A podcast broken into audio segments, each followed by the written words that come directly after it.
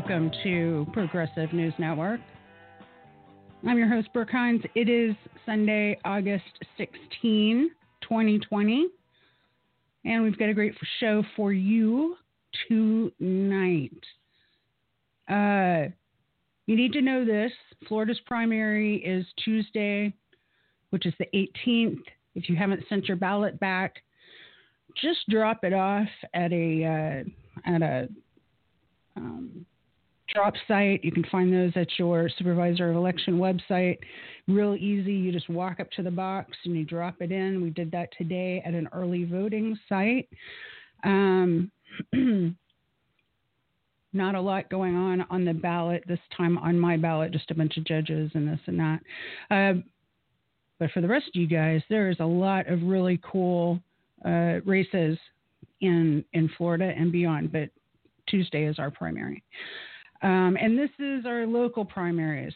Florida, unlike other states, ha- uh, separates the presidential primary from the um, from other primaries going on for local and state um, offices. But okay, got that out of the way. Vote. It's important, and and don't mail it at this point. If you have your ballot in your hand, do not mail it back. Um, but anyway, continuing on tonight, uh, we've got Rick Spisak chatting with Matthew Schwartz of South Florida Wildlands on development and water issues in Florida. And we've also got Jeanine Molloff sharing what she's learned on the Supreme Court's uh, shadow docket. And uh, that reminds me last week we had a big technical glitch, so we've instituted a whole bunch of new production uh, uh, processes, and I just got a chat message from a listener who says it sounds good. So I am quite relieved, listener. Thank you very much for that feedback because um, we just had a really weird glitch last night or last week, and none of my none of the stuff from my microphone was recorded or went out over the air. So that was a problem with Direct Connect with uh, Blog Talk Radio. Um, but I have figured out a way to bypass that. So um, we won't be having that issue ever again. Yay! Okay, so we've got so much that happened this week. Um, don't forget to check in with uh, the COVID report, which went up on Friday, I think, and also the environmental justice report. That's Jeanine Molloff's environmental program. Uh, she's writing a book, and this is the companion to that. And she broadcasts every Thursday at 8 p.m. Uh, Eastern Time, 7 p.m. her time, which is Central. And uh, both shows are, are really good. I'm trying to keep the COVID material off of the Sunday show because it can just go on very long and just dominate what we do. So, and also if we broadcast in the middle of the week, then we can catch the numbers, the midweek numbers, and also the midweek news, which is very important in tracking COVID and so on.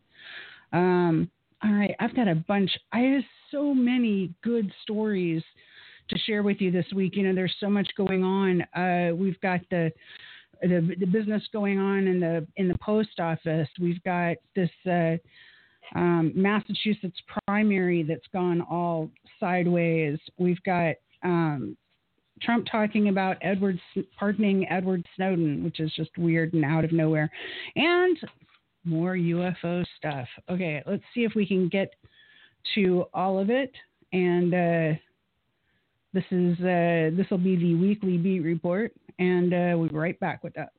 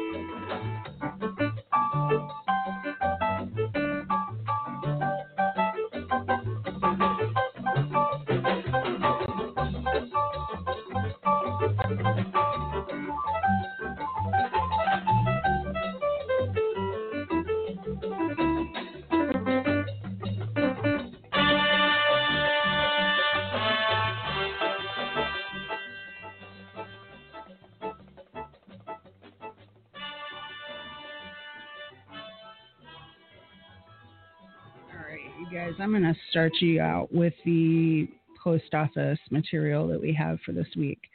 Uh, wow. Wow. If you're on Twitter and you've been following this story, you were just uh, bombarded with all kinds of crazy stupidity this week, mostly coming from, well, you know, places where you would expect crazy stupidity to come from, like uh, Markos of Daily Kos and uh, uh Jason Johnson, whatever his name is, Dr. Jason Johnson. Uh, you know, of the uh, misfit black girl um, fame. He's back on MSNBC and he's spending his time, surprise, surprise, he's spending his time finding ways to attack Bernie Sanders on a completely unrelated issue, but gives us a chance to talk about Bernie Sanders and the post office. Here we go. Um, probably aware that the United States Post Office uh, has been removing sorting machines and post office, uh, those post bins that are in neighborhoods or at shopping centers. Uh, they proposed to remove 20% of letter sorting machines it uses around the country before revising a plan uh, a few weeks later to just 15% of the machines, meaning 502 machines uh, are, have been or have, or are going to be taken out of service. This is according to documents obtained by Motherboard outlining the agency's plans. United States Postal Service workers told Motherboard this will slow the ability to sort mail. Well, this is uh, this seems to be the uh, the goal here uh, that that Trump is trying to hobble the post office in order to steal the election, right? Um, one of the documents also suggests these changes were in the works before Louis DeJoy, a top Trump donor and Republican fundraiser, became Postmaster General because it is dated May 15, a month before DeJoy assumed office and only nine days after the Board of Governors announced his selection. So let that sink in. This isn't this is this is something that had been in the works for quite some time. Uh, so motherboard got a hold of uh, of a presentation that was being used in this whole decommissioning scenario, and it uh, showed that just directly that the uh, that the memo called the initiative an equipment reduction. It makes no mention of the machines being moved to other facilities. Uh, and the notice to union officials repeatedly used the same phrase equi- equipment reduction. Multiple sources within the Postal Service told Motherboard they have personally witnessed the machines, which cost millions of dollars, being destroyed or thrown in the dumpster. And uh, USPS did not respond to a request for comment. In May, the USPS planned to remove a total of 969 sorting machines out of the 4,926 it had in operation as of February for all types of letters and mails. Now, these are those bar barcode sorters. So this is the stuff that um, makes it so that uh, uh, bulk mail, uh, direct mail, postcards, and, and all that sort of thing can go through through the system really, really quick. And so you remove those machines, and it means there's more handwork involved in sorting through the mail and getting it to where it needs to go. And what that has done is caused these huge delays. So, like, there's plenty of places in the country where there aren't pharmacies anymore. And so people have relied on the United States Postal Service as a means to get their prescription medicines by mail. And there are people who are now experiencing, you know, they expected to, for their medicines to show up uh, because you're only allowed to order them as they're you know coming coming due. And people are having two weeks and three weeks of delay in between the last time they had their medicine and next time they have their medicine. You know this is this uh, quite literally is deadly for you know, people who have uh, you know critical issues that if they don't get their medicines, say like certain cancer treatments, if they don't get them, uh, people could freaking die. You know, um, and I'm sure everyone's everyone's aware that this isn't you know this isn't like uh, you know Trump gives a damn about people at all. Uh, but continuing on the. Uh, the timeline of the May document that Motherboard is reporting on here, and that I'm kind of basing this this whole thing on, uh, the timeline of the May document did not come to pass. It proposed a plan resulting in the machines being removed by the end of July, but that didn't happen. Interviews with six postal workers and union officials around the country spoke to Motherboard on the condition of anonymity.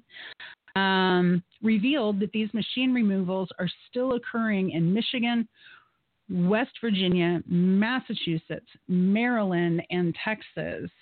And I have a I have a graphic that I'm looking at right now that is a graphic of the United States. This is from the Washington Post. Uh, and we've got Postal Service reduction and sorting capacity in pieces of mail per hour. So the reduction of pieces of mail per hour Los Angeles is 577,000 pieces of mail reduced per hour. In Houston, 470,000 pieces of mail per hour. In Pontiac, Michigan, 394,000 pieces of mail per hour. Okay. Down in Florida, by the way, we've got reductions in the in the realm of 200 to 300,000 per hour in Jacksonville, Orlando, Tampa Bay area, Sarasota, and Miami.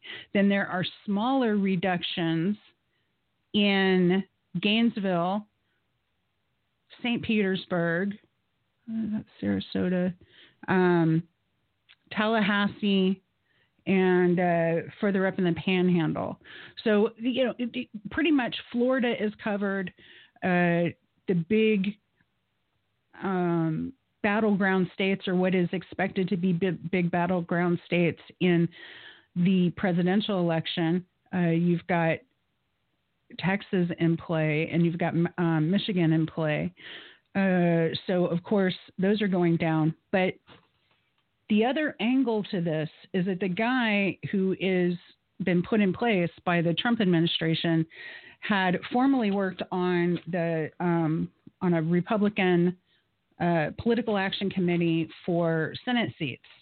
So what you need to keep in, in mind is that they've likely got a, a Senate a sen- senatorial strategy here, where uh, the reason why West Virginia is on the map, so to speak, is because they're trying to impact the Senate election in West Virginia.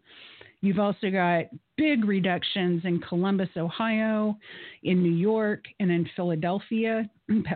So, Pennsylvania, another big um, battleground state for the uh, for the presidential election. Uh, so it just keeps getting worse and worse. More machine removals are planned for the months ahead.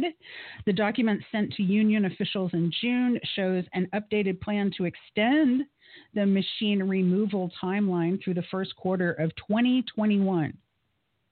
So I mean, like this is this is just blatantly dismantling one of the fundamental uh, bedrocks of American infrastructure. Motherboard also viewed documents from the same region that laid out detailed plans to remote to reroute mail to sorting facilities further away in order to centralize mail processing, even if it moves the mail across further distances. To the union officials, the result of these plans was clear. This will slow mail processing, one wrote in super large font, it says. Um, so all of this is all of this is a, a as West Virginia Senator Joe Manchin has said, the Trump administration is launching an all-out war on the U.S. Postal Service. Um, he goes on to say several weeks ago we learned they had unexpectedly announced closures of several West Virginia post offices. Then we learned of their plans to change the regulations surrounding the first class mail and election mail. Now we're hearing reports that the post office is removing sorting machines and reducing capacities a few months before an election where we'll see more mail in ballots than ever before. This is insane, says. Um, Represent or Senate Senator Joe Manchin. Now I've got I've got a little clip here. Let's see. I got a clip I want to share with you. This is uh, this is a clip that, that Bernie Sanders put out earlier today. Trump is refusing to fund the Postal Service. Here you billion go. dollars for the post office. If we don't make a deal, that means they don't get the money. That means they can't have universal mail-in voting. Anybody who is intentionally trying to keep people from voting because that candidate knows that those people will vote against him or her, that person is a political coward. His administration is making cuts to the Postal Service, which would cause problems for mail in voting. The new Postmaster General put in some policies that we don't think can do anything but slow down mail. And so far, I want to tell you that this person speaking right here is Mark Dimondstein, the American Postal Workers Union president.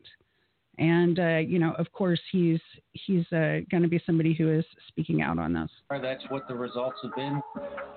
Postal Service removed some mail sorting machines, sparking concerns. Trump continues to claim that mail-in voting leads to widespread fraud and rigged elections without presenting any evidence. It'll be the greatest rigged election in history. If you do universal mail-ins with millions and millions of ballots, you're never going to know what the real result of an election is.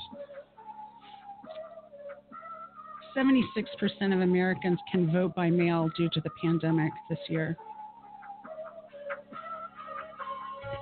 But the mail capacity has been reduced by 21 President million. The United States basically said that he's willing to hold the post office hostage that needs COVID appropriated relief due to this economic crisis in order to keep people from voting. I've called for the resignation of the new Postmaster General, who, in his own way, through regulations, is trying to sabotage the Postal Service. If there is a decent sized turnout in this election, Trump loses. And I think Trump understands that and that's why. And that's the key here. You know, this is all about turnout. The the uh, uh, elections in this country have to do with you know if if people turn out and vote, then uh, generally uh, Democrats win on in in pretty fairly normal cycles. And of course, uh, if Trump doesn't know that, there are people around him who who do know that. Now, this story got really interesting because a couple of uh, a couple of people who I I put under the uh, Barack Obama, the you know Obama Stan uh, uh, label, came out and tried to blame Bernie Sanders for what Trump is doing. So you've got um, Markos of Daily Kos, and you got uh, Jason Johnson, uh, teaming up to completely disingenuously try and you know say that this this somehow had something to do with uh, Bernie Sanders. Because way way way way way back in I want to say it was 2014 Bernie Sanders opposed a um, Bernie Sanders opposed an an appointment to the postal service. And so let's let's revisit this. David Dayen wrote about it in 2014 and so he's shared this article out. Um, it says obama is partly to blame for the postal service's backward ways. Now this was written in 2014 now, back in 2014, what was going on was people were talking about uh, U.S. Postal Service doing some banking uh, functions so like uh, uh, issuing debit cards and the kind of stuff that would kind of go along with the uh, the the mail service already does money orders. So it'd be, you know, things like that, real light kinds of, of banking that would make sense for um, members of the community. Wouldn't be like a commercial bank. Um, so it would give people, especially people in in places where there just isn't, you know, much banking service, you know, poor people would have access to banking service instead of having to go to like a check cashing kind of place that charges interest rates that are you know, uh, laughable, but if they weren't true, you know, like 600% freaking interest. Um, so back in 2014, Bernie Sanders was was pushing this idea, and Elizabeth Warren got behind it and uh, endorsed the idea as a way to aid the post office's search for new revenue. You know, because it's like you know they keep wanting to run things like a business, even though it's a public service um, and you know has never should never be expected to make money that is not what the postal service does and it shouldn't be what um, hospitals and uh, uh, healthcare providers do but you know so here here we are. Um, and uh, at the time there was a there was a lot broken in the postal service administration. Uh, the inspector general uh, put out a report on the postal on the banking situation that the USPS, because of its current role providing money orders and other non-bank Financial Services could explore additional off- options within its existing authority. Um, that means that the Postmaster General since 2010, whose name is Patrick Donahoe, and his leadership team could conduct pilot programs and gradually roll out these new services nationwide. Yet agency officials at the time only said that they are reviewing the recommendations. Now, Donahoe um, said that he sees his mission as a as a digging the postal service out of a quote giant financial hole unquote so he didn't come in you know with any kind of you know this this was a you know someone under obama who you know takes the same view as these republican uh, appointees that this isn't a public service that we it has to make money that it that, that it has to do you know all kinds of things that are ridiculous because they're just going to try to make it hard. So what Trump has done is remove actually remove equipment out of the post office. But what happened under the Obama administration was a different kind of kneecapping. What the Obama administration did to kneecap the postal service was that they uh, Don, Donahoe in in his his uh, uh, journey or his intent to uh, to dig the postal service out of its quote giant financial hole um, uh, ignored the fact that the postal service's financial troubles in quotes i mean these are these are made up troubles uh, stem from a 2006 law that was put in place under uh, George W. Bush, requiring the Postal Service to pre fund its retirement benefits for 75 years out. This is something that is imposed on no other public agency or private business. That fund the retirement fund for the U.S. Postal Service is currently has forty-seven billion dollars in it. And if you don't think these motherfuckers want to want to uh, get in there and get their little paws on that stuff, you get another thing coming. That is exactly what they want to do. Uh, it, it's not just about machines. It's not just about elections. There is, you know, they want to make money here and they want to just grab money. If there's a pot of money anywhere, these bastards are going to try to find a way to sink their little teeth in into it.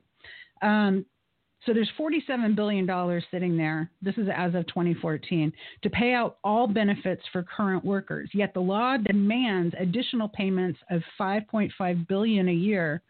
And when the Postal Service misses these payments, as they had since 2011, it creates massive losses on the balance sheet, which are really just losses on paper. This isn't, this isn't, you know, real money. This is this is a a, a, an accounting issue. If the requirement were suspended, just suspend it, just suspend the requirement for the fourth quarter of 2013, the Postal Service would have turned a $1 billion profit instead of losing 354 million. Now, here's here's Obama's guy. Rather than focusing on the retirement issues as the main source of the Postal Service immediate problems, Donahoe has stressed a long term prescription of innovation. And uh, remember that word, innovation, because this is, this is something that um, uh, Thomas Frank has talked about in his book, Listen Liberal. Anytime you've got the word innovation coming from, especially from uh, neoliberal Democrats, it, someone's getting ready to try and rob you, you know, or or uh, you know, put you under their thumb. Innovation never works in the favor of, you know, us plebes on the ground. While reductions in mail, in mail volume in a digital age certainly demands a response, they were worried about email and shit. Uh, Donahoe's innovation has involved closing post office branches, reducing hours, and cutting over 125,000 jobs, the sharpest drop in United States Postal Service history, with ne- nearly 100,000 more jobs slated to be cut by 2015. He also tried to end Saturday delivery. Y'all remember that? I remember it. Yeah.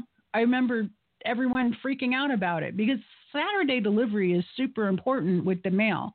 That allows you that day if someone drops a check in the mail to you on like Thursday that gives them that gives you enough time to get that money and get it in the bank by the end of the weekend you know they, these are it, by the way when people actually have time off from work so this this was gobsmacking that somebody wanted to end Saturday delivery and under a Democratic president. Um, so, we, so this particular postmaster general tried to end Saturday delivery before Congress rejected that maneuver. He even partially privatized postal services through a partnership with Staples Staples store. Remember this? You used to be able to do um, priority mail and get stamps and stuff at Staples, which is Staples even around anymore? I don't think it is. Um, this angered postal workers um, in the union who said that non union staple employees shouldn't be selling products like stamps and priority mail. The cynic, this is David Dayen writing, the cynic would say that Donahoe's preference for job cutting and privatization over new revenue op- options like postal banking reflects poorly on President Barack Obama. After all, Donahoe is his postmaster general. Um, and so David Dayen says, you know, that's partially right, but it's also partially wrong. So there's some there's some shading here. There's some nuance, and the nuance is um, Though the Postmaster General was once a member of the presidential cabinet, the nation's first was Ben Franklin. Um, that changed in 1970 with a reorganization making the Postal Service a semi autonomous agency. Instead, a board of governors composed of nine members appointed by the president and confirmed by the Senate chooses the Postmaster General and Chief Deputy, who then become the other two members of the board. The postmaster serves at the pleasure of the board and could be replaced at any time. The board of governors operates like a board of directors of a private company, not only choosing the executive team, but also approving compensation packages, directing expenditures, conducting long range planning, and the setting of policies on all postal matters. Da, da, da, da, da. But this, so that's, that's where Thank you, listener. Staples is still around. It's not still around on Alafaya, where I used to go to Staples um, to get whatever paper, whatever. Um, it's not there anymore. And uh, so the only thing we have over here is like an, an office depot, town, palace, whatever. Um, not that I am doing any shopping these days, as a matter of fact. Uh, everything I'm getting is uh, um, going through the freaking postal service. Jesus. Um, so here we go. Uh, here's where Obama deserves criticism. There are five vacancies on the nine member board. Okay.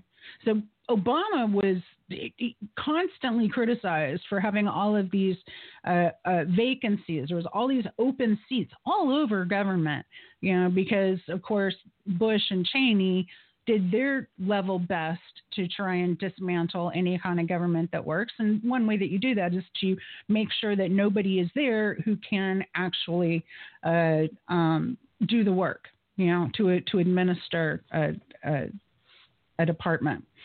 Uh, so there's five vacancies on the nine-member board. He did not successfully place a single appointee uh, on the board during his entire tenure in office. The four existing members were all appointed by George W. Bush. So at that time, the, the Postal Service Board the, of Governors consisted of a chairman who was a former Republican state senator from New Mexico and one time aide to Senator Pat Domenici. Um, Vice Chair Jim's Bill Bilbray, an ex Democratic congressman from Nevada. Louis Giuliano, former CEO of ITT Corporation and a senior advisor to the Carlyle Group. You know who those guys are. That's Poppy Bush's um,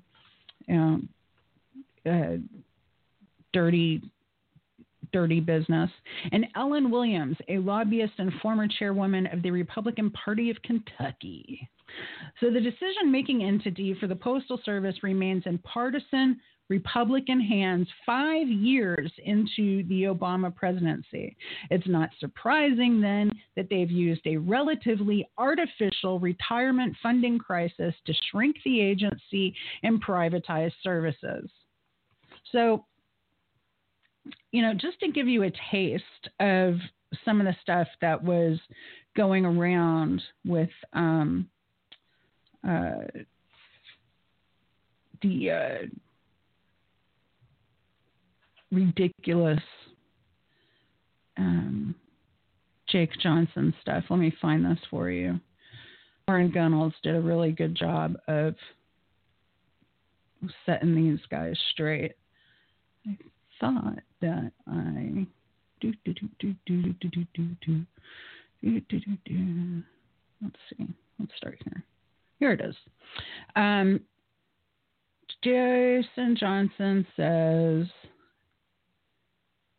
"We know Trump is trying to destroy uh, United States Postal Service by having DeJoy remove sorting machines, cut back hours, and increase the cost of stamps for mail in ballots. We also know DeJoy can be removed by the Board of Governors. How did we get here? You may not like that answer. United States Postal Service Board of Governors is supposed to have nine members, but they operated with an emergency committee and without a quorum for years because several Obama appointees for the committee were blocked. Who were they blocked by? Senator Bernie Sanders. And he goes on Sanders was concerned that the USPS uh, Board of Governors would continue to slash services and hurt employees. yeah. Um, which was right, uh, uh, uh, so much so that by December 2016, two years after this other article was written by David Dayen, there was only one Board of Governors member left. Trump filled the positions in subsequent years. It was well meaning policy on Sanders' part. The problem is, four years later, it's given Trump almost total control over oversight. Okay, so what happened here, as Warren Gunnels was, uh, you know, politely pointed out, was that, you know, Obama failed to make uh, the uh, the appointments.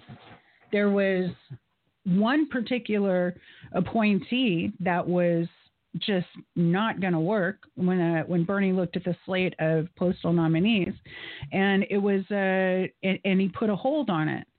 And the thing about a hold in the Senate is, you know, holds can can be you know removed. That's not putting a hold on an appointee just means, hey, we got to go talk about this and come back to the table. Uh, uh, one of the nominees, Bernie blocked, said there is no good reason why the Post Service should remain part of the U.S. government and no good reason why it should enjoy a monopoly over the delivery of letter mail. So this guy just straight up wanted to privatize the mail service. And, you know, these, these horrible people, you know, Daily Kos, Markos, and Jason Johnson. You know, these these are people who are carrying water for Obama. They got out in front of this story right before Obama started tweeting about it. And so Obama Obama sticks his little toes in this and he's like, you know, oh, this is terrible. This is so awful. What's going on with the postal service? What with the with the uh, privatization and the and the the slashing of jobs and you know raising the cost of stamp, you know, like all that. And he was completely uh, guilty of that. You know, he had a problem with it too. Um, Obama had a supermajority. Like, let's don't forget this. He had the the House and the Senate when he was first elected, and he could have filled these vacancies and restored a Democratic majority. Um, uh, by law, he couldn't have more than five members on the board come from one party, but with five vacancies to work with, he could have established a majority, and he just didn't do it. Just failed to freaking do it. Now, I think that the reason why here's here's my hypothesis. The reason why Jason Johnson and uh, Daily Kos Markos, you know, famous for what twenty thousand dollars worth of roses to uh, Nancy Pelosi. She would have rather had ice cream, by the way, but um, or you know another twenty thousand dollar refrigerator. Uh, but you know Markos thought that that was super important that $20,000 be sent to Nancy Pelosi in the form of uh, cut flowers. Uh, I digress. Um, Obama didn't fill those vacancies. Like he's the one who weakened the postal service for whatever reason, whether it was neglect or or you know he really wanted to have these services privatized. That's you know that's not contained within the the pieces of uh, reporting that I've reviewed coming up to this. Um, Obama not only had the opportunity to remake the Board of Governors uh, early on, uh, he could have done it throughout his whole tenure. And you know, he had eight years. He had eight years to work on this, and he, and he never he never did anything. Um, he could have remade the board with members uh, more favorable to a truly innovative agenda. Truly innovative, not just innovation for innovation's sake, but truly innovative, as in, uh, you know, keeping it a public service and making sure that everybody still has access to uh, postal service. Um, not the kind of innovation where you're privatizing things and trying to uh, make sure that someone is getting rich off of them. That's the other innovation that is uh, you got to work, you got to look out for. Um, the other thing that's important in, in here is do, do, do, do, do, right here just to wrap this up. In effect, you have a Republican majority controlling an executive agency under a Democratic president, which happens to be the country's second largest civilian employer behind Walmart. Like the Postal Service Union is a big effing deal because it's a big effing union. It is it it employs a lot of people, uh, and and it's super important you know stuff that they do. The loss of over 125,000 postal jobs under Obama had had a detrimental effect on employment, and the resistance to ideas like postal banking prevents low-wage communities from an alternative to payday lenders, check cashing stores, and other unscrupulous operators. Uh, yet the White House has shown no urgency in reversing the conservative governing ideology of the Postal Service. Uh, if, if nothing else, there's an economic imperative for the White House to act. They claim to want to reduce inequality through executive action. Postal banking would have been a major opportunity to do so. So that's what was going on during the Obama administration. And all of that was just kind of left, you know, with frayed edges and kind of falling apart in disrepair uh, for you know this uh, Trump to come along and finish off the job. So, you know, all of that is just, uh, it's um, heartrending, you know.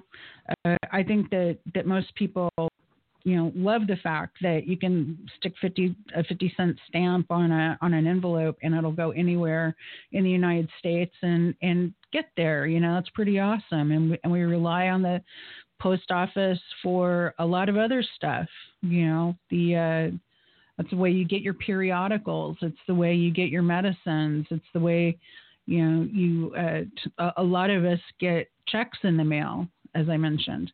Now all weekend long, people were up in arms saying we've got to do something about this. But you know, Congress is on vacation until the middle of September. And, you know, they sure don't want to, you know, have to go back to work to see to any kind of um, emergency, but it looks like they're going to have to because uh, the House Oversight Committee has called the Postmaster General to testify at an urgent hearing on sweeping operational and organizational changes. So, uh, today, yes, on Sunday, Representative Carolyn B. Maloney, chairwoman of the Committee on Oversight and Reform, invited Postmaster General Louis DeJoy to testify at an urgent hearing on Monday, August 24, that's next week, on his sweeping operational and organizational changes at the post office. Um, so this is a, a, press release from the House Oversight Committee, and the bolded part says, over the past few, after the post several weeks, past several weeks, there have been startling new revelations about the scope and gravity of operational changes you are implementing at hundreds of postal facilities without consulting adequately with Congress, the Postal Regulatory Commission, or the Board of Governors. Chairman uh, Chairwoman Maloney wrote. Continuing, quote, your testimony is particularly urgent given the troubling influx of reports of widespread delays at postal facilities across the country, as well as President Trump's explicit admission last week that he had been blocking critical coronavirus funding for the Postal Service in order to impair in order to impair mail in voting efforts for the upcoming elections in November. uh, got to testify in front of this committee that that actually should be you know I would rather that be a subpoena rather than an invitation. And uh, you know the reason why it is slated for a week from now is because uh, the Democratic National Convention happens this week, and even if they wanted to call everyone back to Congress, they wouldn't be able to do it effectively. So we'll see if that actually happens on on Monday. Uh, Trump wants to, you know, break everything that works. I mean, that's just that's just the way that's just the way it goes right now. Um, you know, we got to get him out of there and we got to, you know, make sure that the next person who is in office is, uh, you know, we got to hold their feet to the fire and make sure that they don't do some of the th- same things that Obama did. I wanted to share that with you because I think it's important that we realize and that we understand and we under and that we appreciate that these privatization schemes and this hobbling of public service happens under both Democratic and Republican uh, regimes in Washington. Okay, it's not it's not like you can just vote for for Democrats and be happy when they're elected and then you know do brunch for a few years and then get aggravated when a Republican comes to power, you know, as if that's when things are going sideways, because that's not how it works. You've got to keep their feet to the fire every step of the way. And I got to tell you, it's people like Markos at Daily Kos and people like Jake Johnson, Jason Johnson uh, at, at, MSNBC and the entire MSNBC, you know, uh, universe right now. I think of them like the Marvel universe. You know, there's like, you know, like I, let's not go there. Um, the uh, uh, we got to make sure that uh, it, by the way they're they're Hydra, you know, in in the Marvel universe at this point. Um, the these folks are playing for different prizes than we are. We want a government that works. We want the people to have justice. We want the people to have a, a equality, and so on and so forth. What people uh, elites that go on shows on MSNBC or you know who are former CIA who uh, you know developed a website that would like scoop up all this information about activists. Uh, they're playing for a different pot of prizes. Yeah. they they're they want to use innovation as a way to enrich, you know, people that that, that they're close to. They want to uh, increase their um, access to people in power. They um, they're they're the modern version of um, courtiers, essentially. You know, they're um, we're basically living in a in a feudal type of society, and that's that's the kind of thing that happens in a feudal type of society. You have people who are, you have these sycophants that uh, just scrape and beg and bow before power, you know, hoping that mm, maybe some of that will come my way. Yeah. Um, okay, we're going to take another little break and we'll be right back with uh, some more news.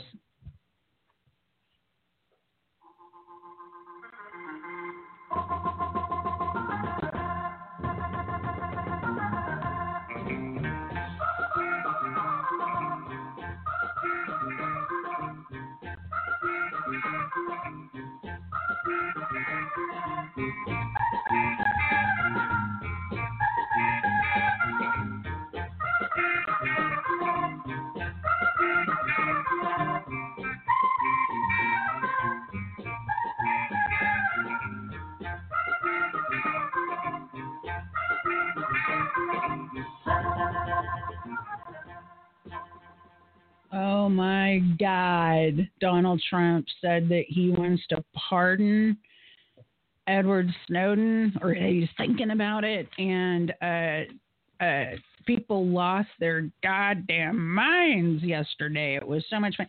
You know what's really fun is like looking at Twitter on a Friday night or a Saturday night, like from between the hours of 10 o'clock Eastern time and two o'clock in the morning Eastern time because that's when people are getting really they're all oiled up, they're all loose and and you know just the the craziest shit flies.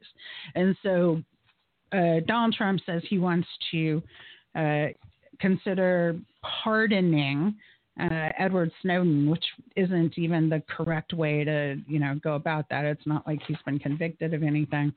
Um, and all of shit liberty went, you know, on this like ah Putin loving Putin loving this, Putin loving that, and you know this that and the other, and it's like, you know. I don't know what happened to a certain segment of of the electorate or of the Democratic Party, like like how the the pods actually got in there and removed parts of their brains. But there is seriously an issue with these people. I mean uh, to look at a whistleblower like Edward Snowden, who let us know that there is mass surveillance sucking up all of our information all the time, to not be the person who goes, "Holy shit, let's not do that," you know, you know, thank you for letting me know so that now I can turn my phone off or leave it behind somewhere. You know instead of instead of that instead of being like thank you they're they're like uh, oh he's a traitor blah blah blah blah blah. You know like what are you know we used to talk about internal and external control you know? Like the difference between internal control and external control is that external control is like you're on restriction. That's like when you get grounded and you can't go anywhere. And they're saying, you know, externally, we're not letting you go anywhere. internal control is like the Catholic Church, where you grow up with all of this guilt and all of these neuroses around like uh, anything you might want to do that is fun, and uh, and so you don't do any of those things that you might want to do that are fun because internally you've got all this guilt and shame and you know weirdness like built up around it, and that same dynamic is what is going on in politics right now. It's like you know you know they say it's a lot like high school and uh, and I think that that's true, but it's um, it's not for the reasons that that people think. Here's what I want to say about Edward Snowden: uh, exonerate him, pardon him, do whatever, but God damn it, get Julian Assange out of Belmarsh and get Chelsea Manning out of uh, you know w- whatever you know where where she's been at. That's ridiculous and. Um, you know, all of the whistleblowers need to be released. Now, again, under the Obama administration, we uh, prosecuted the most people under the uh, Espionage Act of 1917 than than ever. You know, that is not that is not how a democratic administration should run itself, and we should not cheer that on. The only reason these people are cheering that on, they have no grasp of what it means, what, what, what the word traitor even means. You know, it's a very specific definition uh, that that uh, that is in the Constitution, written into the Constitution, what being a traitor means, and none of this rises to the level, level of being a traitor. This is called whistleblowing. Um, but uh, but yeah, you know, uh, I'd like to see Snowden released. I'd like to see Julian Assange and uh, everyone else who is who has been wrongfully imprisoned for um, the uh, for doing the right thing, for having freaking morals and and you know telling the world how it is. We absolutely need that right now because I'll tell you what, Nathan J. Robinson wrote an article about that this week in uh, Current Affairs, and of course, go go read it and subscribe to Current Affairs. It's a fantastic magazine, publications online. Uh, you know, bullshit this is this is the crisis of reason. Bullshit is free. You know, any kind of bullshit that anybody wants to throw at you, you can get that stuff for free, baby. You get that stuff for free pushed to you. It comes to your email box. It comes to you in text messages now. You get it for free. All of the the flack, you know, PR flack, the shit that they want you to read that that is like advertising, you can get that stuff for free. But the stuff that would actually help you that you need to know about, that's behind a paywall. That is the world that we live in right now. And the other half of that is that we live in a world that uh, there is no longer any kind of middle class uh, reporters or, or, you know people in, in publishing people doing news reporting. The middle class does not exist in journalism anymore. You've got uh, citizen journalists like myself, or uh, you know, people making millions of dollars a year like Chris Hayes. There's no in between. So if you want information that isn't the bullshit, isn't the flack, isn't what people want to sell you, then you have to go looking for it, and you have to be. Uh, you have to have friends. You have to be aware. So, you know, I'm glad you're here listening to me because um, I want to I want to kind of help here. Uh, real quick, Massachusetts, holy crap, Massachusetts Democratic Party, what the hell is wrong with you people? Oh my God. Uh, came out this week that the Massachusetts Democratic Party, headed by Veronica Martinez, uh, tried to uh, rat fuck a, um, a campaign of uh, someone by the name of Alex Morse. He's the Holyoke mayor. He's a young guy. He is running for. He is running for in a primary. He's challenging uh, the very powerful and influential House Ways and Means Chair, Representative Richard Neal. Um, Right. So he's he's uh, he's going after a congressional seat here. Um, dude's going after a congressional seat. He's trying to unseat a a, uh, a Ways and Means Committee, and Ways and Means is super important. Like almost every piece of legislation, I, I base everything goes through Ways and Means. Ways and Means ha, has its fingerprints on everything that happens in terms of lawmaking in the United States. That's how powerful that, that position is. And the Democratic Party schemed with the college Democrats of Massachusetts to try and take down Alex Morse. And they tried to take down using homophobic freaking smears. This is who these people are, okay? You know, I want you guys to understand this because it's important, especially if you're a budding Politico, especially if you're somebody who's just starting to understand what's going on here. Uh, there's a lot of people in this field who are you're going to work right next to. They're going to rub shoulders with them, and they're not your friends. You know, you're going to work on campaigns with people who uh, are actively not in favor of the person whose campaign they're working with. It's common. It work. It happens all the time, um, and it's not just in Massachusetts. It's not just in New York. It definitely happens in in, in Florida. So it's important to understand how these things go down. Um, this thing with Alex Morse was just disgusting because the allegations against him were basically that he was a a gay guy, you know, that who had used um, dating apps to date people in town, you know, like, uh, uh, and and I'm talking like uh, like match level stuff. This isn't like you know, like like hookups. This was just dating, you know, just like chatting with people. And the college Democrats um, sent a letter to him barring him from future events, alleging that he had made some students feel uncomfortable by abusing his power by making romantic advances and engaging in sexual contact. You know, just just you know the the you know, uh, homophobic you know gay smear going back to you know however long ago. This is old school stuff. But here's the thing the college Democrats had help from Veronica Martinez, had help from the uh, from the state uh, Democratic committee, and from the uh, Democratic Party's the state Democratic Party's executive director. Uh, so the executive director is Veronica Martinez, and when Morse, the Morse campaign turned to the party saying, hey, look, these people are coming after me and I don't think this is cool or whatever.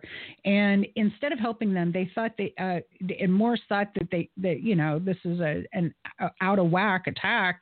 Uh, they were the party was actively trying to destroy them at the time. Martinez, Veronica Martinez, reached out to the college Democrats members repeatedly by phone and text, um, and took an active role in directing the college Democrats on the strategy behind this letter that I mentioned before and after its release. And she even coached the college Democrats on how to interact with the press. Now it gets worse because the letter, uh, Veronica Martinez hooked the college Democrats up with a you know, just a wheel lawyer in uh, in Massachusetts. His name is Jim Roosevelt, the grandson of Franklin Roosevelt. Uh, he's a big power broker in the state and had donated to uh, the incumbent Neal's campaigns in 2008 and 2016. Um, he has a history also of tangling with Bernie Sanders aligned wing of the party, which Alex Morse is definitely, you know, he's uh, uh, endorsed by the Justice Dems and uh, the Sunrise Movement. And so he's definitely on the progressive side. So this is this is the machine and the establishment doing what they do, you know, trying to take people down. Asked if anyone from the party leadership ever reached out to uh, Morse about his concerns being expressed by college Democrats, Morse said never. Yeah, well, it's because they were actively trying to take him down.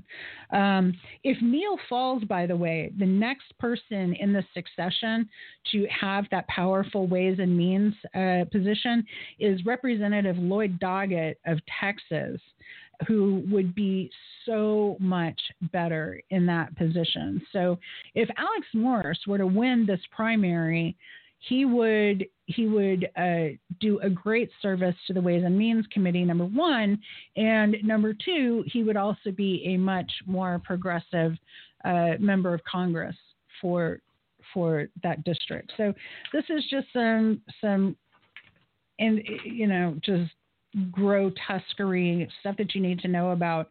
Uh, Ryan Grim has uh, at the Intercept has followed this story uh, and has gotten very deep into it. Uh, there's there's a lot more. I encourage you to go and, and, and check it out yourself uh, because it's uh, it's important. It's important that you know these sorts of things, and it's important that you protect yourself. If you're getting out there and starting to do work in this field, you need to you need to have a good sense of what is actually going on. All right, we're going to be right back. Small break.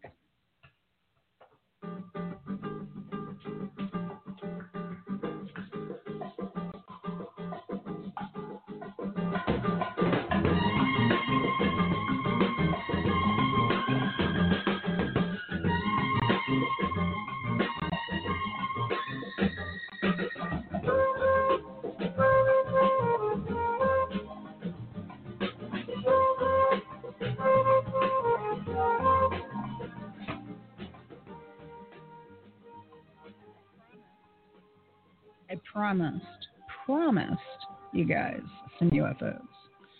So here we go. We got some UFO stuff. I'm I, am i am amazed that uh, you know every time I tweet something about the UFO situation or something about UFOs, I get a lot of traction from my followers on Twitter. So thank you guys for indulging my um, uh, weird fascination with this stuff. But um, this week, the Pentagon established a new task force to investigate UFOs. The Unidentified Aerial Phenomenon Task Force, UAPTF, elevates research in recent years um, by the Navy uh, to uh, look at high performance craft, what they're calling high per- performance craft. So you're probably familiar with uh, the fact that uh, that the Navy has been you know, talking about these Tic Tac videos and all this sort of thing for quite some time. Uh, little by little, the Navy specifically, but the military kind of in general, has been inching things out just a little bit. You know, like, oh, here's some videos that we have of some UFOs, and they're kind of crazy. Maybe you should look at them. And then it's uh, uh, then they admit to have having had uh, programs to study UAPs. And then there's another little trickle where there's the uh, discussion of the Wilson documents that um, talk about uh, having materials not of this earth, you know, and Harry Reid, the former uh, Democratic Senate Majority Leader from Nevada, uh, was big into all of this stuff. He's he helped fund uh, Robert Bigelow, uh, who is deep in with these with these guys. So the story hits this week that the Pentagon's doing this uh, task force. Uh, Lou Elizondo, who's with the To the Stars Academy and is uh, on that television show um, Unexplained, I think is what it's called. Uh, so the show is in its second season, and what it basically does is uh, it, it, it okay, this is this is me telling you what it does. You know, you can make your own make up your own mind, but um, it's it's pro military propaganda, a hundred percent. Like the the whole point of the show and the whole point of what's going on in there is to ramp up a lot of fear and anxiety about, good God, there could be aliens to come invade us. Um, and let's do something about it, you know, and to demand the military to spend more money on military stuff or whatever, and uh, and and do something about this. This is not.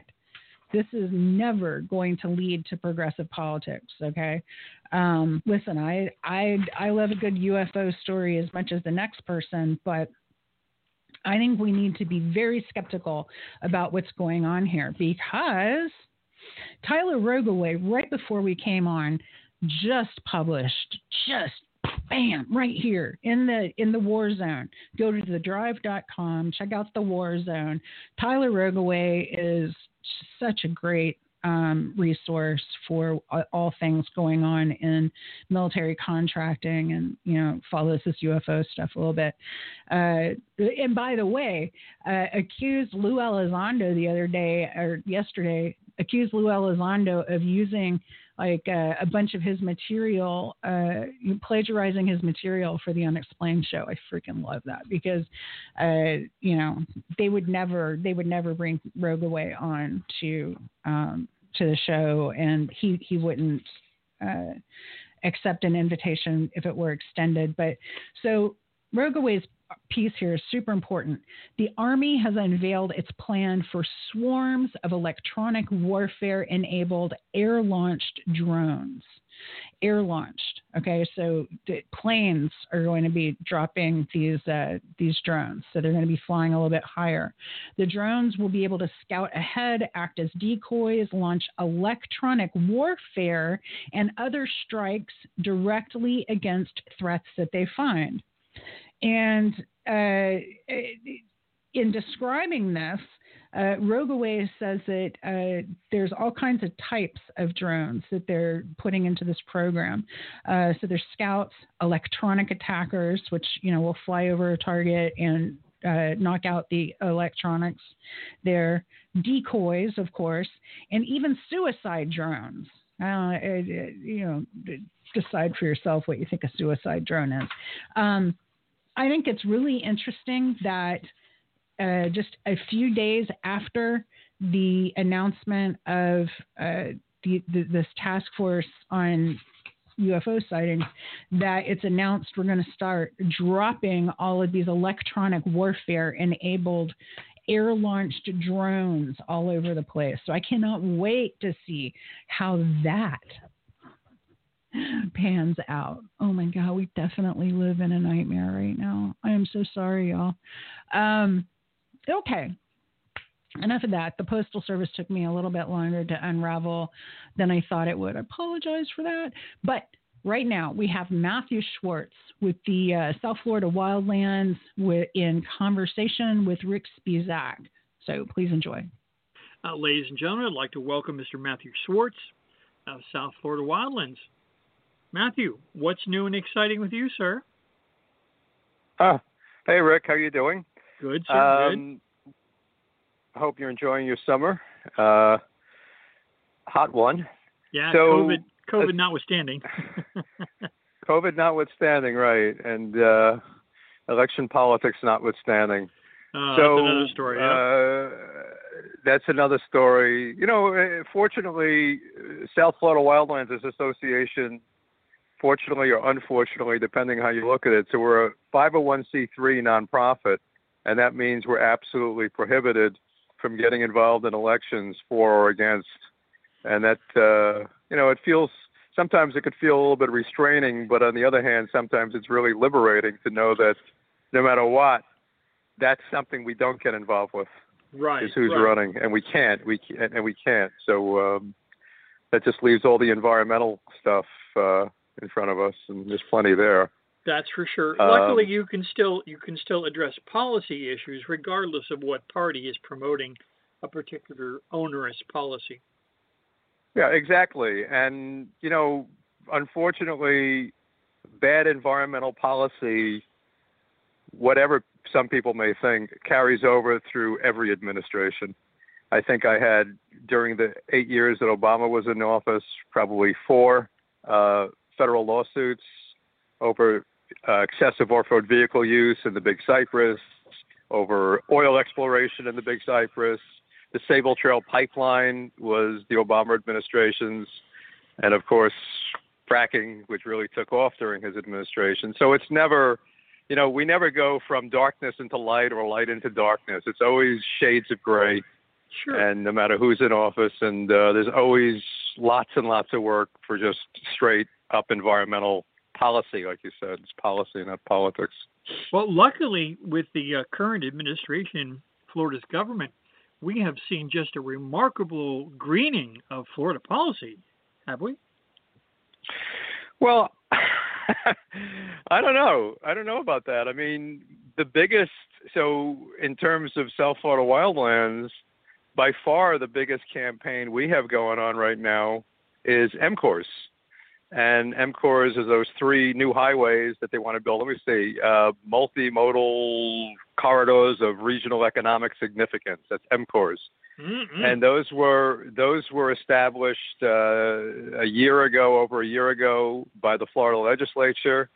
Uh, every it seemed like just about every newspaper in the state editorial board was begging DeSantis not to sign it. All the environmentalists, all the environmental organizations were begging him not to sign it, and he signed it. So we got the legislature. And by the way, that vote, we'll talk about that M-CORES in a minute, but that vote was practically unanimous, unanimous in the Florida Senate. One Florida Democrat voted against it. So to show you that bad environmental policy can also be highly nonpartisan, and that that was a case where it was just unbelievable. So these roads, 320 miles of new highway from Collier County, let's say from I-75 all the way up to the Florida Georgia border, and all through the western side of the state, where Florida panthers live, where black bears live, uh, various uh, salamanders, crested caracaras, eastern indigo snakes, gopher tortoises. I mean, the natural part of our state is going to get a brand new highway. It's the biggest project, uh, environmental project or environmental disaster we've seen since the creation of the Florida Turnpike. Isn't Um, that just what the development hungry Florida needs? More pavement. Well, it, it it serves their purpose. I mean, if you have a if you own a piece of land out in rural Florida, and somebody says, "Hey, you know what? The state is going to go ahead and run bonds and raise lots of money, and if we can't uh, satisfy the bonds, then we'll just take it out of the uh, the out of the people of Florida." And we're going to build a brand new highway going right through your cattle pasture, right through, right next to your tomato farms. And if you want to develop this land, look, you're going to have a great way for people to get there and get out of it, um, free of charge. Uh, so when I when I'm when I'm spending my time fighting a project like that and making some headway, um, it tells me that Florida politics has a long way to go before it really greens up. No matter what the little things are. I mean, 320 miles. When you think about down here, let's say, let's picture something like the Florida Turnpike extension that goes to Homestead. I've been down here since '95. Even that area, you could wa- you could just watch a highway extension develop. It's not just the highway; it's all the development that goes up alongside of it. Of course. And that's of course. then that's what'll happen here. So Well, I lived spending in, all the time on that. I lived in South Dade for the better part of uh, 35 years. Well, and uh, it it just uh, blows my mind. I, I lived out at Krome and Coconut Palm, and then lived south of Florida City, uh, pretty Hmm. much butt up to the park. And the amount of development that you see sprung up along the, that turnpike extension, it's it's mind blowing. It, it always it puzzled me. Where the hell are those people working? Since there's not really a lot of jobs down in the greater Homestead area. So They're not they, working they're all there. commuting, and that they're, just they're adds commuting.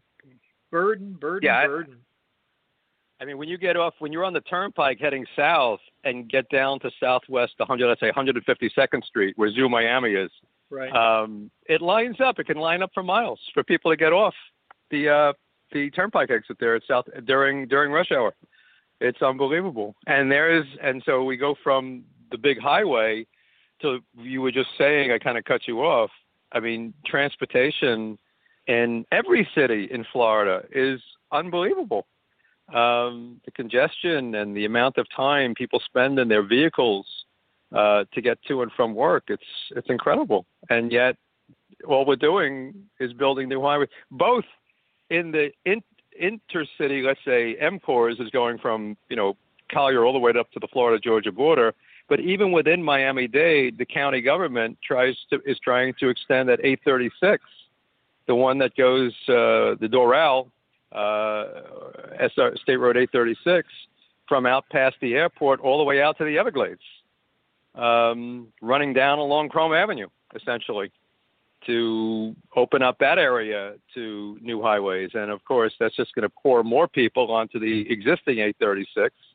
Um, and no real commitment to what most cities in the world use to solve their uh, transit problems, which is mass transit.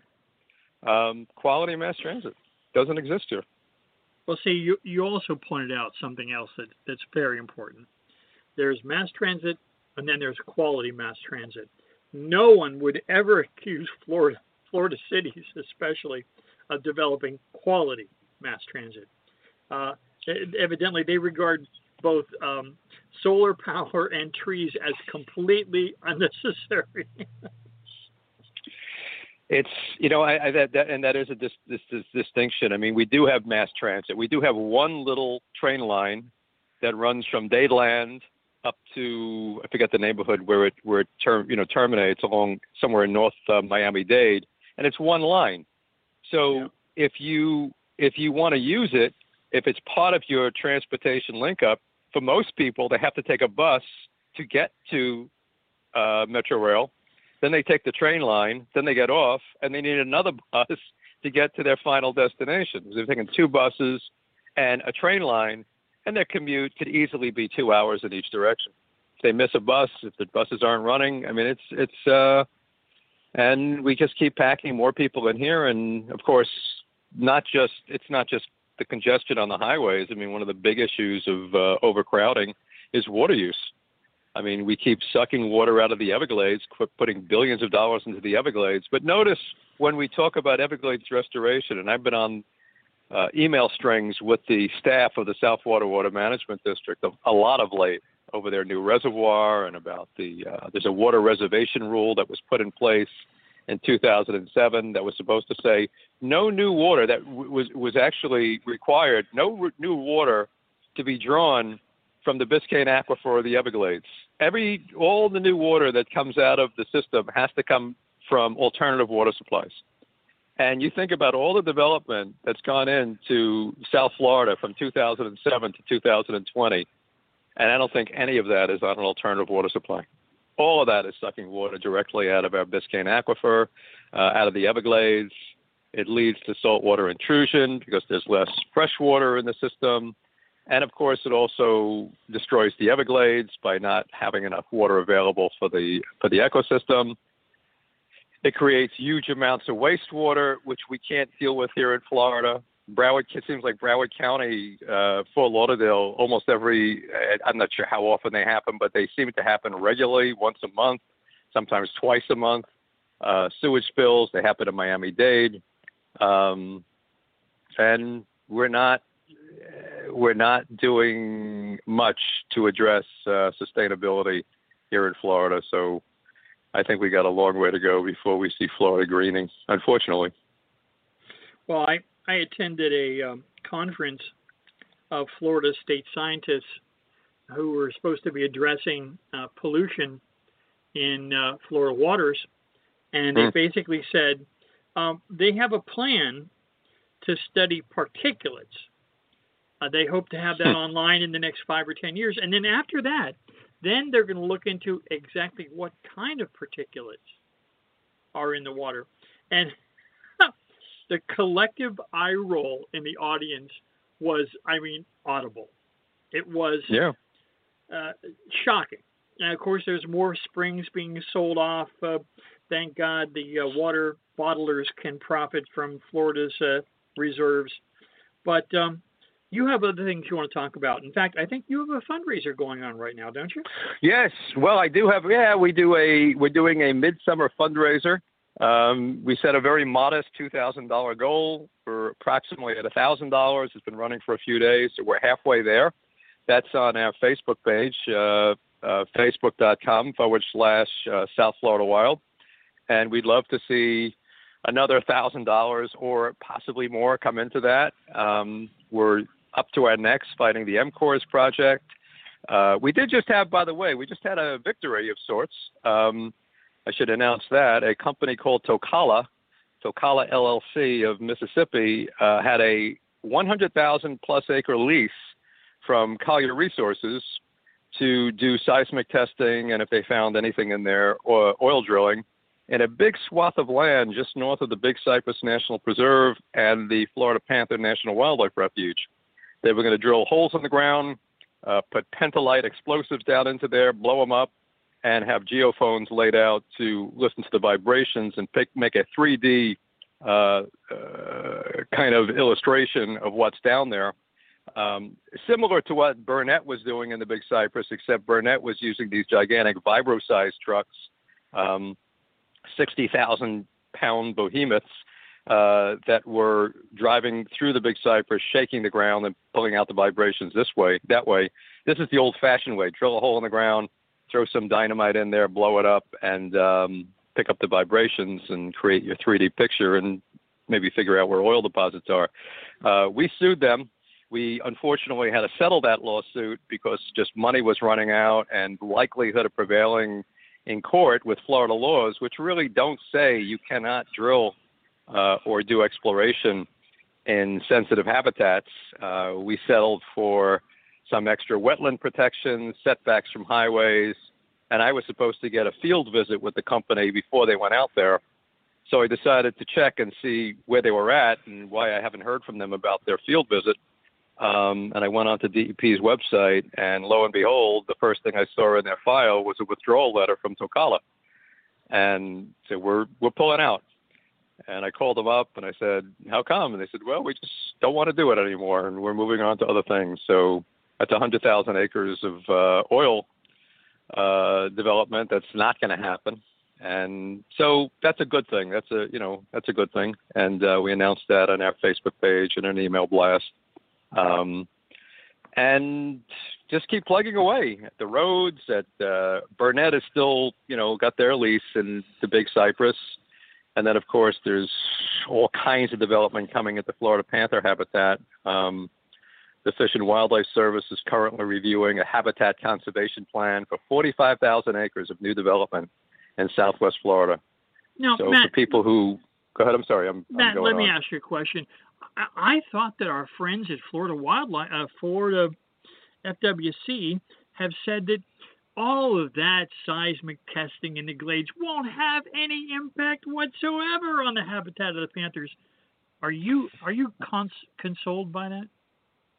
No, not at all, because we know it will. We know that those kinds of activities has great disturbance on wildlife, and when you drive these, I mean, those holes, let's say, well, Burnett is clearly we've we've gone out there and seen it. They're degrading the wetlands of the Big Cypress. Hundreds of miles of wetlands have been crushed under the weight of their machines.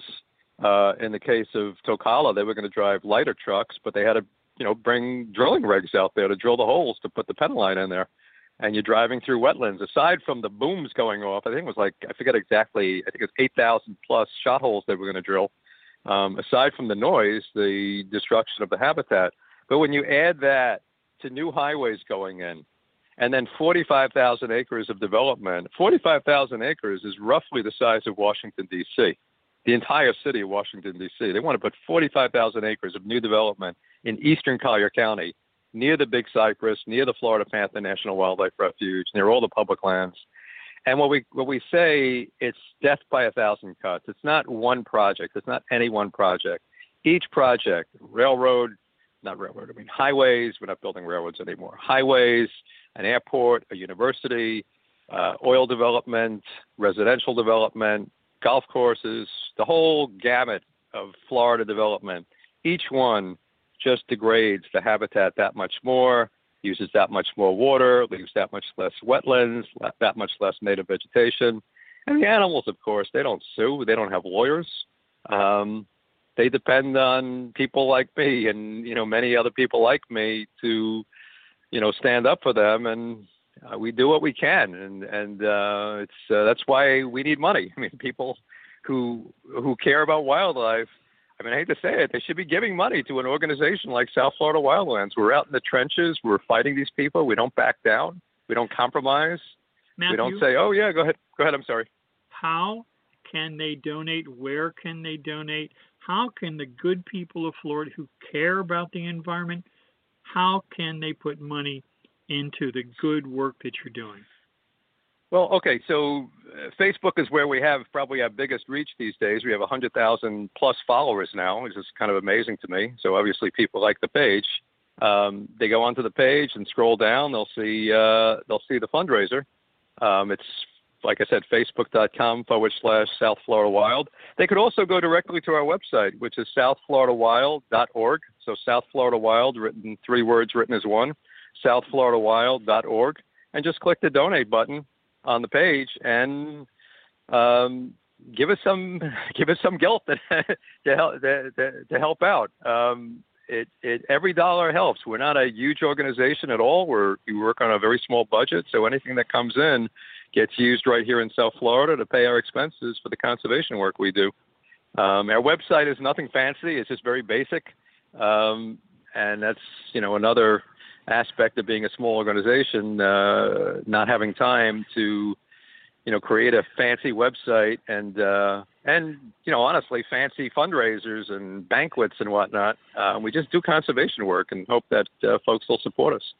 But those are two ways that people can definitely uh, get, you know, find our donate page, either on Facebook, even they go right to the Facebook page. There's a donate button right on the page they can hit, or they can go, like I said, to our website and click donate and and send them, or they can send a send a uh, send checks.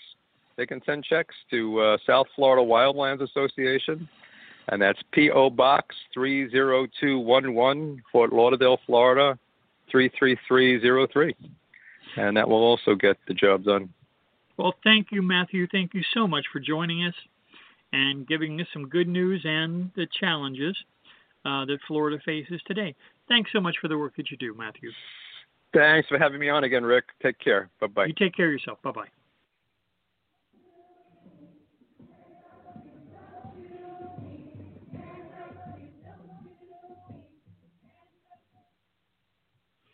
And we're back with Jeanine Molloff as her mic comes on. There she is. How you doing, Jeanine?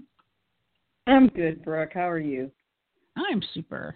So what do you got for us tonight? Okay. Something about the uh, shadow docket with the uh, Right, Supreme the Court. Supreme- right, the Supreme Court, otherwise known as the SCOTUS shadow docket. I'm just is something that really shouldn't exist, and not many Americans know much about it. So I'm just going to get started. So this is the Supreme Court of the SCOTUS shadow docket and why it shouldn't exist. Now, the SCOTUS, or Supreme Court, has served as a mysterious symbol of justice in the U.S. Most of us understand that for a case to be considered by the Supreme Court, the case has to be vetted by lower courts and truly merit the consideration of being listened to by the Supreme Court by posing a question of important federal constitutional law. That's the bar right there. Lower judges, appeals judges, and finally the Supreme Court itself deliberates long and hard to first decide if a case has standing or uh, if they can issue what's called a writ of certiorari. According to the Legal Information Institute at the Cornell Law School, this writ of certiorari is, quote, a type of writ meant for rare use by which an appellate court decides to review a case at its discretion. The word certiorari comes from law Latin and means to, quote, be more fully informed. A writ of certiorari orders a lower court to deliver its record in a case so that a higher court may review it, end quote. Now, most of us accept that this long course of deliberations required before the Supreme Court will accept a case for review and then actually decide it is not only respected but always followed. We were wrong. We're going to introduce now the shadow docket of the United States Supreme Court, where lately very important decisions are made under cover of night, with conservative jurists especially acting as sneak thieves for what I call the criminal administration of Trump, and no deliberations or explanation of decisions are required. In fact, many of these shadow docket cases receive less attention or deliberation than what you would see in the average traffic court. And no, I'm not kidding. So in Vox, uh, Ian Millhiser, Millhiser wrote a, a piece on August 11th titled The Supreme Court's Enigmatic Shadow Docket Explained How the Supreme Court Hides Major Conservative Victories in Plain Sight. So, just last week, the Supreme Court handed down a 5 to 4 decision. And this was the conservatives, you know, constituting the majority. And what they did is they blocked the lower court's order that would have required a California jail to take certain steps, such as social, social, socially distancing inmates and also providing inmates in this jail with hand sanitizer containing at least 60% alcohol. And this was ordered to prevent the spread of COVID within the jail. All right? Again, the SCOTUS blocked the lower court's order that would have required the sanitizer and the social distancing in this jail. Now, think about that. Consider the cold blooded indifference in this decision, which the jurists of any bench, but especially the SCOTUS, frame in the context of judicial constraint. What good is the judiciary if it won't correct such obvious injustice? When should any sort of jail sentence in a prison be automatically converted into a death sentence, such as during the COVID pandemic, and on the pretext of judicial constraint? Isn't that an excuse to maintain the already historic injustice of our ironically named justice system? So Millhiser goes through this, and he says he doesn't really know why the Supreme Court did this. But my question is, why is the Supreme Court even allowed to evade transparency regarding these decisions? So enter the notorious shadow docket. This is an example of what happens when justices, when judges are excused from transparency. In the shadow docket, this, decisions are made with lightning speed and practically zero deliberation, and they're made secretly often. With the Supreme Court, get this, refusing to offer any explanation for that decision. And one example of this, and what I call the garbage docket, is this case, this prison case, which was, you know, once again, this is the case of Barnes v. Ahlman, and that's the case I mentioned just a minute ago. And so Barnes v. Ahlman, the court's order in the in the shadow docket, they they turned away the lower court's ordering, and they only gave a single paragraph. The Supreme Court gave a single paragraph, and it was what they call boilerplate language, according to Millhiser. And quote just said, quote, that the district court's May 26, 2020 order granting a preliminary injunction is stayed pending disposition of the appeal in the United States Court of Appeals for the Ninth Circuit in disposition of a petition asking the justices to fully review this case. One single paragraph of legal jargon was sufficient to deny proper hygienic conditions in prisons to prevent COVID spread. One paragraph of legal jargon has condemned prisoners to a possible death sentence because the conservative majority on the Supreme Court couldn't bother to offer any more dissent. Because the conservative lackeys on the Supreme Court, especially Kavanaugh, were doing Trump's bidding. That's what happened. And this decision is going to also affect prisoners everywhere. So, how did the term shadow docket come to being? What, why does it exist? Well, according to University of Law, uh, University of Chicago law professor William Baude, he wrote a 2015 article that was considered very influential. And Baude wrote, "quote He refers to a range of orders and summary decisions that defy the court's normal procedural regularity." End quote. So my question is this: Why did the Supreme Court feel the need to defy their own normal procedural regularity, as they did? And often these orders are handed down. They're again, the court, the justices are not required to give any explanation for a decision made on the shadow docket. And you know, one of the excuses has been, well, these are just routine procedural decisions. I don't care. Even if the orders represent what they consider to be routine or procedural, why no explanation? The explanation should be mandatory. Explanations also should be mandatory and should not be merely for the attorneys, but they're the public's right to transparency. A lot of these shadow docket um, decisions are handed down on Friday evenings.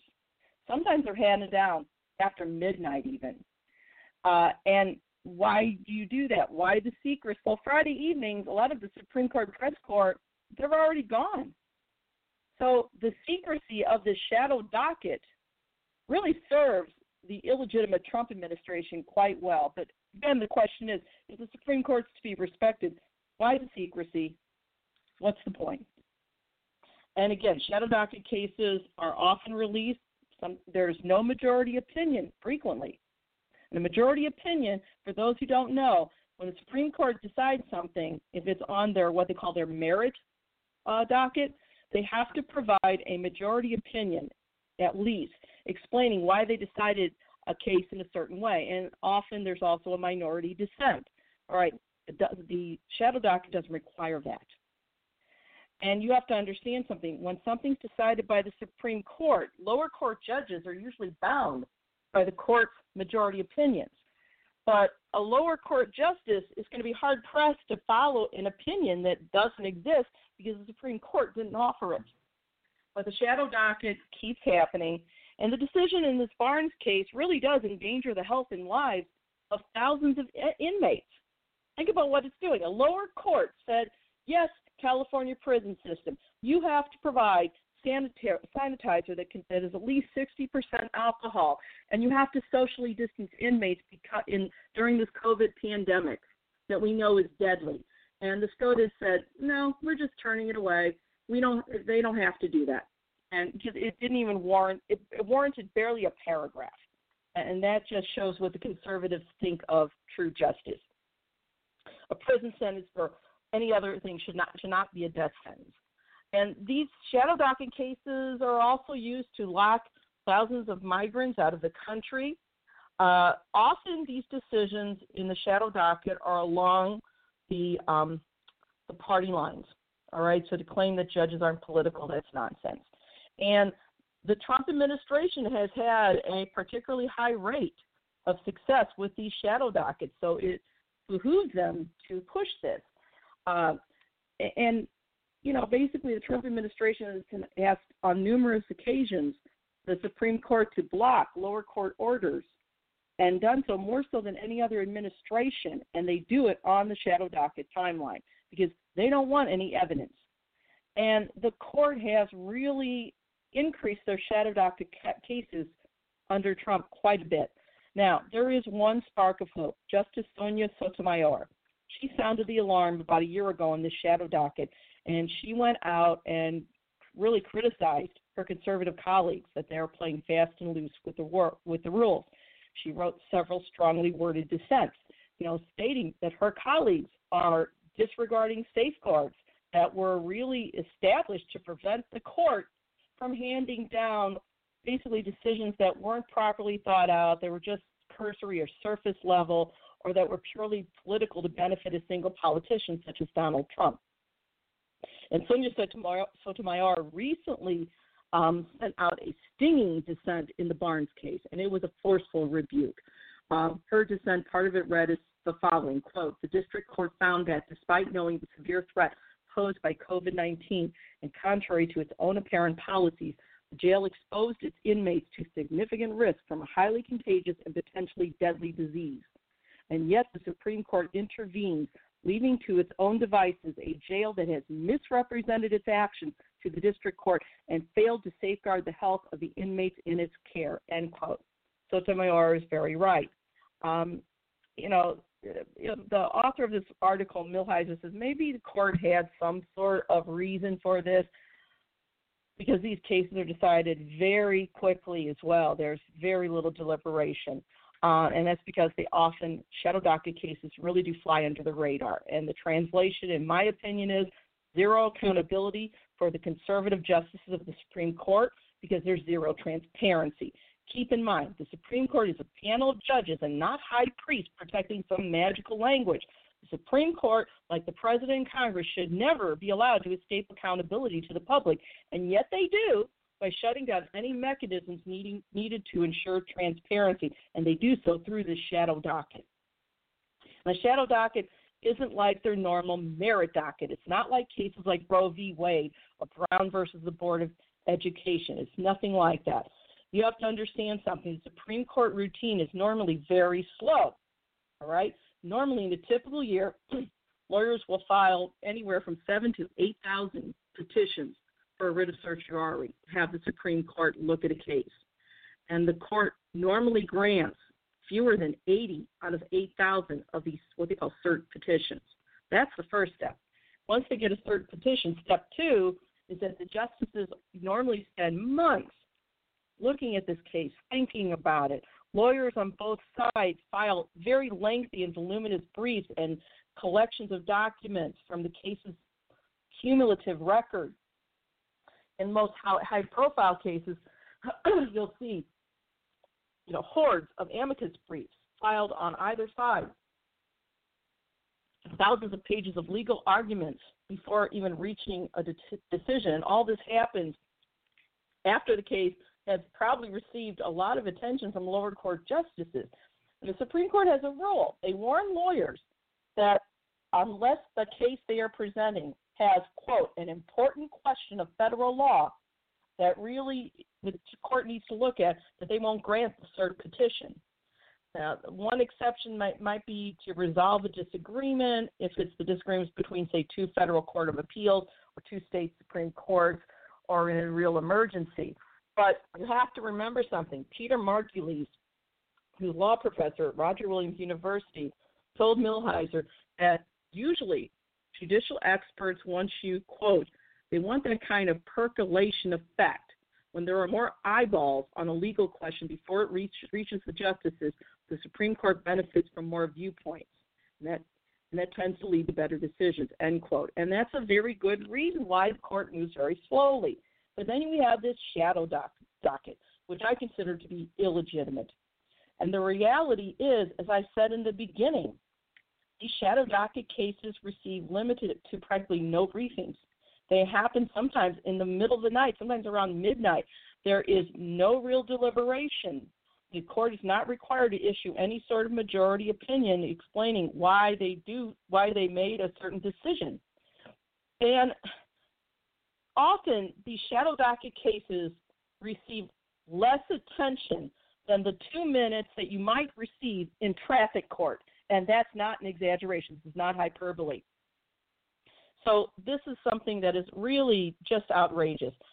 Sometimes the Supreme Court will hand down majority opinions in the shadow docket.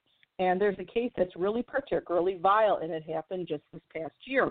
And it's the Republican National Committee versus the Democratic National Committee. And this this case dealt it was on the shadow docket. This is really outrageous. But it was governing the governing the rights of voters who are afraid of contracting COVID nineteen if they go to the polls, end quote. And that was the decision that made Wisconsin toss out a lot of ballots cast in their last April election. The case was decided in just two days, and that was after the GOP requested an emergency order. And you've got uh, a professor and associate dean at Penn State Law, Shoba Sivaprasad Wadhia, quoted as saying, quote, it's hard to imagine that the justices have the same deliberation or time to think about the varying arguments by each party, end quote. And they still did this. So when the justices in the majority don't explain their reasoning, um, there's sometimes they don't, and what they call that is they, they say that quote the opinion won't write, and it's a common phrase used in the judiciary. And you have to remember something. Regardless of whether a particular justice, whether it's a federal judge or a state judge or even a Supreme Court judge, when they say the opinion won't write, I don't care. The fact is this there is an or, normally an ordinary requirement that judges explain their decisions and they have to craft a reasoned opinion with proof to serve as a major check on judicial power and it keeps judges from ruling arbitrarily. And when they say an opinion won't write, that's just an excuse. All right? Uh, even if it won't work out, I, I don't care. This the shadow docket excuses them from having to give that having to fulfill that requirement of explaining their decision. And Professor Margulies also said, quote, there are some opinions that just aren't going to work out uh, once a justice has taken sufficient time to reason through how to decide a case. But if the Supreme Court pushes too many of its decisions onto its shadow docket, the justices in the majority may never figure out their first instinct regarding how to decide a case was flawed, end quote. So we've had a lot of cases, you know, cases on the ordinary docket that, you know, really get a lot of deliberation, but the shadow docket, they don't receive any kind of attention like that. Uh, again, so Justice Sonia Sotomayor wrote a dissenting opinion in Wolf v. Cook County, and she criticized her colleagues, saying that the conservatives on the court were too eager to reverse or stay lower court opinions. And a stay, for those who don't know, is when the court says whatever the previous court said, you're going to get a reprieve, in other words. And so Sotomayor was quoted saying, quote, stay applications force the court to consider important statutory and constitutional questions that have not been ventilated fully in the lower courts on abbreviated timetables and without oral argument, end quote. And she went on, she said, a, a Supreme Court order that blocks a lower court decision is usually considered an extraordinary event, all right? But it's become increasingly more common during uh, this Trump administration. And there are more shadow decisions under the Trump administration because, again, they don't want the light of day to let people know what's really going on. Um, the justices have handed down at least 10 emergency decisions by a 5 4 vote since the court's term last October, and that was under Trump. The court's shadow docket decisions often have very severe consequences for very vulnerable commi- uh, communities. All right. Um, again, the court's decision borrowing from Sotomayor to lift public health restrictions on the jails that quote recently reported 15 new cases of COVID-19 a single week. End quote. That's pretty typical of shadow docket decisions, and it's a shameful history, um, and it's something that really needs to change. Uh, once again, the Republican National Committee decision forced Wisconsin voters to make a very dangerous choice. Do they give up their right to vote because they are not going to be allowed to vote by mail, or will they risk being infected with a deadly COVID 19 disease? Um, that's something that was actually decided in a shadow docket. It shouldn't have been, but it was. And this is something that keeps going on and on and on, and it's a conservative majority. Um, once again, we had, there was an article by the American Bar Association Journal. There's another article in Slate by Steve Vladeck, who is also a law professor, uh, and it was written last week. The Supreme Court's most partisan decisions are flying under the radar. Quote, through its shadow docket, the court is quietly shaping the rules around elections, COVID regulations, immigration, and the federal death penalty, end quote. And you know, once again, the shadow docket is something that is it, it's they're basically the Supreme Court conservatives acting as sneak thieves. And here's an example of some of the things that they decided on the shadow docket since the beginning of July 2020. It hasn't been that long. The SCOTUS cleared the way, and I'm just reading straight from this quote. They cleared the way for the first three federal executions in 17 years after lower courts had repeatedly halted them. They refused to disturb a Nevada COVID related emergency order that treated churches more harshly than casinos. The SCOTUS blocked a grassroots effort in Idaho to increase funding for K 12 education. The SCOTUS allowed President Donald Trump to finish using military construction funds to complete his border wall, even though the lower court, um, even even though every lower court considering that issue ruled that the repurposing of those funds is unlawful. The SCOTUS pushed back resolution of a dispute between the House of Representatives and the Justice Department over the Mueller report in a way that would pretty much, um, you know, uh, ensure that DOJ uh, Bill Barr will win. The SCOTUS prevented potentially hundreds of thousands of eligible voters in Florida from voting in November because they refused to freeze Florida's pay to vote law and the pay to vote law, end quote. So the pay to vote law in Florida if you're a felon and you basically you're out, you've served your time, you're out. If you don't any judge judgments before voting, any fees that you might owe, then you won't be allowed to vote.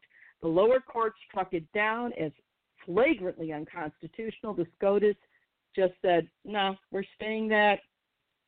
And so, a lot of felons whose right to vote has basically been issued a poll tax unconstitutionally because of the shadow docket. The SCOTUS, thought this is all this July. They froze a district court order that required an Orange County jail to take measures of, uh, of its own policies required to protect inmates from an outbreak of COVID 19. That's the Barnes decision. Once again, all of this happened on the shadow docket with basically no deliberation. And it, when they say it issued a stay or froze, This is where lower courts said, no, you can't do that. That's unconstitutional regarding a poll tax in Florida, or um, that's unconstitutional, you know, unlawful that Trump's being allowed to take uh, military construction funds and send it to his border wall. Um, you know, it's uh, it's illegal to t- to basically basically issue almost a death sentence to inmates in California because the Orange County Jail has unsanitary conditions during this pandemic. All of that was stayed or frozen. In other words, so that none of these entities had to do what lower courts said they had to do. They could get away with these injustices. And all of this was decided on the Supreme Court shadow docket. And that is outrageous. And so when you look at this, you just can't help but scream. Um, and you have to remember, too, the shadow docket is so sneaky that these decisions, that again, receive no deliberation. The Supreme Court justices in the majority, which are 90 to 100% of the time conservative, do, are not required to issue any sort of opinion and explanation at all. The public never, almost never hears about this, or when they do hear about it, they think it's part of the normal docket. It isn't. It's the shadow docket. And these decisions that affect so many people are handed down all hours of the day, including several after midnight or on Friday afternoons, with little opportunity for any public involvement or scrutiny. That is something that needs to stop. So, this, in conclusion, the suggestion the judges, for instance, are never political especially the Supreme Court, is ludicrous on its own face value. Judges are political. Excuse me. If the realization of judicial politicization weren't an accepted and widespread philosophical reality, then conservatives wouldn't be selling their souls to ensure conservative jurists, again, especially on the Supreme Court. The claim of judicial restraint is also a non starter, and that opinion traces back to the Supreme Court origins of Marbury versus Madison.